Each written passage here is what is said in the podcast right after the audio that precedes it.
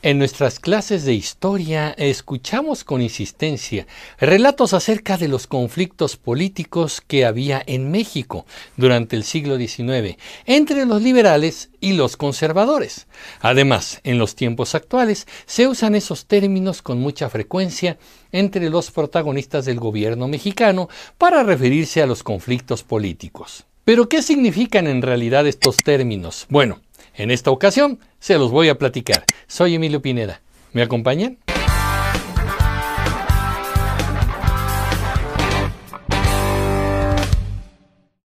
liberales y conservadores no se trataba de un tema de enfrentamiento entre buenos y malos.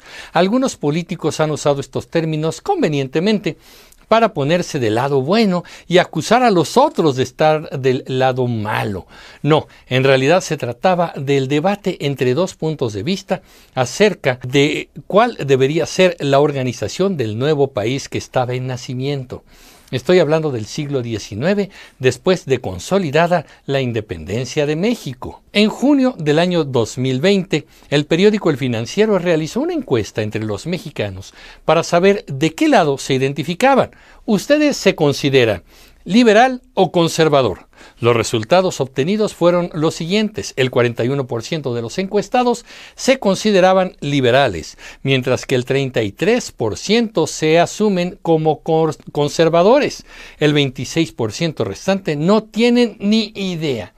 La verdad es que los conceptos son confusos y además los discursos de los políticos contribuyen a hacer más grande esta confusión. Así que debo repetir que estos términos se usaron para describir dos perspectivas para organizar al México independiente que veía su nacimiento después de la firma del Acta de Independencia en 1821 y tras la publicación de la Constitución Política de 1824.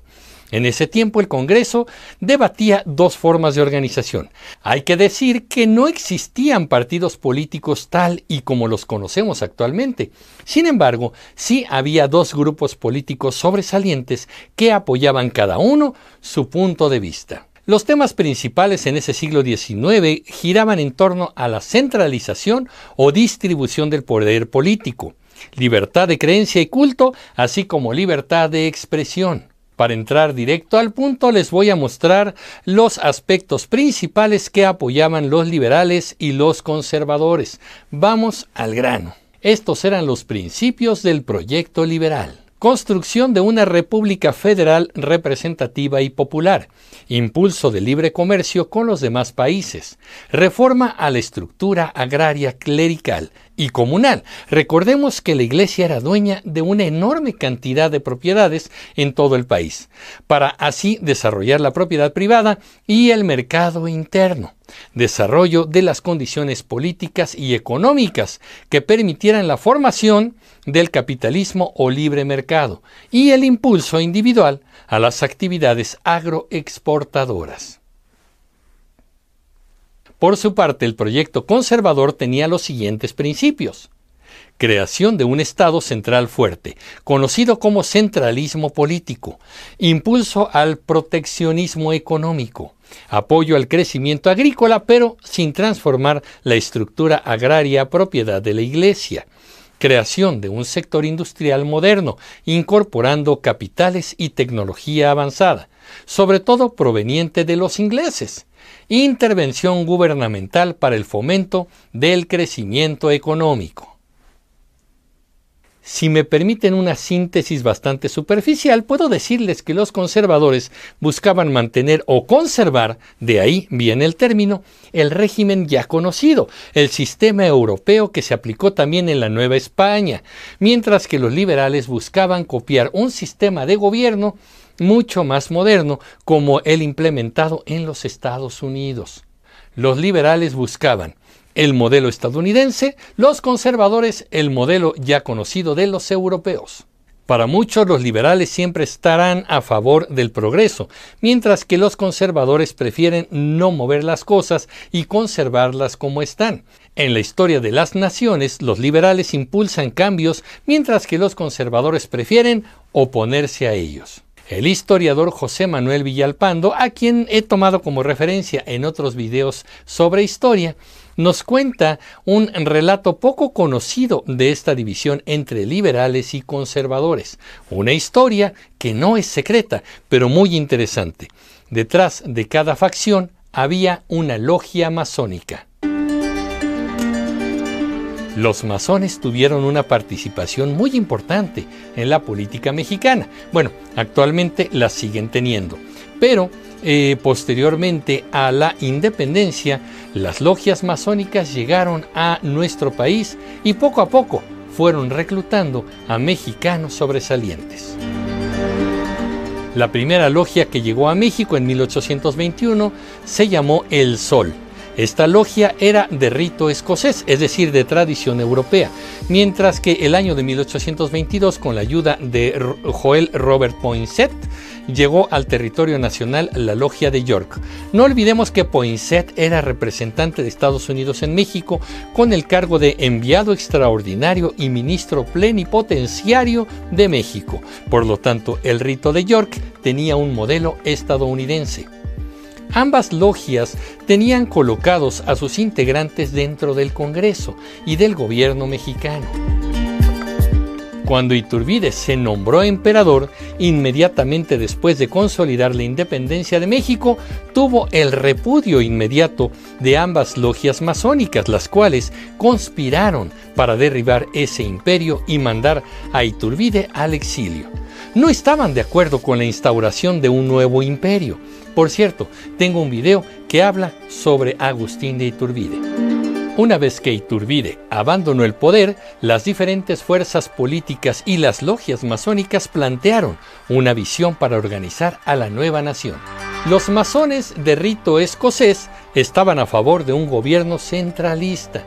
¿Recuerdan lo que les dije antes? Bueno, el centralismo era el enfoque de los conservadores, mientras que los masones del rito yorquino estaban a favor de un gobierno federal, claro, el enfoque de los liberales. A pesar de estas diferencias, había grandes coincidencias también entre ambos enfoques. Ambos estaban a favor de un sistema de gobierno republicano. Ambos estaban a favor de la libertad económica y ambos reconocían a la religión católica como la religión oficial de México. Como dato entre paréntesis, debo decirles que en el siglo XIX había masones católicos. De hecho, no había conflicto entre una cosa y la otra. No fue sino hasta el año de 1864 cuando la iglesia excomulga a los masones. Esto se debió justamente a esta separación iglesia-estado promovida por los masones liberales y que llevó a la confiscación de los bienes de la iglesia, así como a la promoción de la educación libre y laica. Todo esto iba en contra de los intereses eclesiásticos y despertó la ira del Papa. Y otro dato interesante que les puedo compartir es que Benito Juárez efectivamente fue masón, pero no pertenecía a ninguna de las logias ya mencionadas. Él pertenecía a una nueva logia fundada posteriormente en el país llamada Rito Nacional Mexicano. No me quiero desviar del tema. Lo que quiero es retomar la idea de que los liberales y los conservadores tuvieron puntos de vista diferentes sobre la organización de México como nación. Después, las diferencias los fueron enfrentando cada vez más hasta momentos en los que realmente hubo hasta conflictos armados y golpes de Estado. Pero no nos sorprendamos porque desde entonces los políticos han brincado de una postura a la otra, dependiendo de sus intereses. Como ejemplo de ello son las reformas del presidente Gómez Farías en 1833, quien durante la ausencia de Antonio López de Santa Ana promulgó reformas que afectaban los intereses de la Iglesia. Gómez Farías y Santana eran masones yorquinos, liberales. Sin embargo, los masones del rito escocés le reclamaron fuertemente a Santana. Cuando éste regresa al poder, abandona el rito yorquino y se convierte al rito escocés, es decir, deja de ser liberal y se vuelve conservador. Con este enfoque detiene las reformas de Gómez Farías que afectaban a los conservadores. Fueron justamente los conservadores quienes promovieron la monarquía de Maximiliano de Habsburgo en México el año de 1864. Deseaban el modelo monárquico europeo, como ya lo dije, el modelo que ya conocían desde la Nueva España. debo retomar estos principios fundamentales. Los conservadores no querían cambios y buscaban la permanencia del sistema de organización colonial, legado de Europa, mientras que los liberales buscaban sacudirse la tradición y caminar hacia el progreso y el cambio parecido a los Estados Unidos. Lamentablemente, esta polarización dividió al país prácticamente desde su fundación. El concepto de liberales y conservadores continúa hasta el siglo XX, enfrentando a fuerzas contrastantes durante la Revolución Mexicana. En la actualidad, año 2021, los políticos siguen utilizando estos argumentos para separar a unos de los otros, considerando siempre que cada lado tiene la razón y el opositor está equivocado. Peor aún, cada quien dice estar del lado de los buenos y pone a su adversario del lado de los malos. Enfoques absurdos y simplistas, podríamos decir que los políticos actuales son herederos de estos ancestros del siglo XIX, pero creo que dividirlos en liberales y conservadores es una visión muy simplista y básica. Hoy, los matices son mucho más complejos y debemos ser más analíticos para poder identificarlos. Como cierre de este video quisiera decirles simplemente que lo que necesitamos para el futuro inmediato no son gobernantes que polaricen y que separen más a los mexicanos. Lo que necesitamos son líderes que nos hagan entender a la nación como una sola y a todos nosotros subidos en el mismo barco, porque no importando de qué lado estemos, las decisiones malas nos van a afectar y las decisiones buenas nos van a beneficiar. Si queremos crecer como país, tendremos que trabajar juntos por metas y objetivos comunes. ¿Qué opinan comunicreativos? Yo soy Emilio Pineda y los espero en el próximo capítulo de Comunicreando. Pásenla bien. Hasta pronto.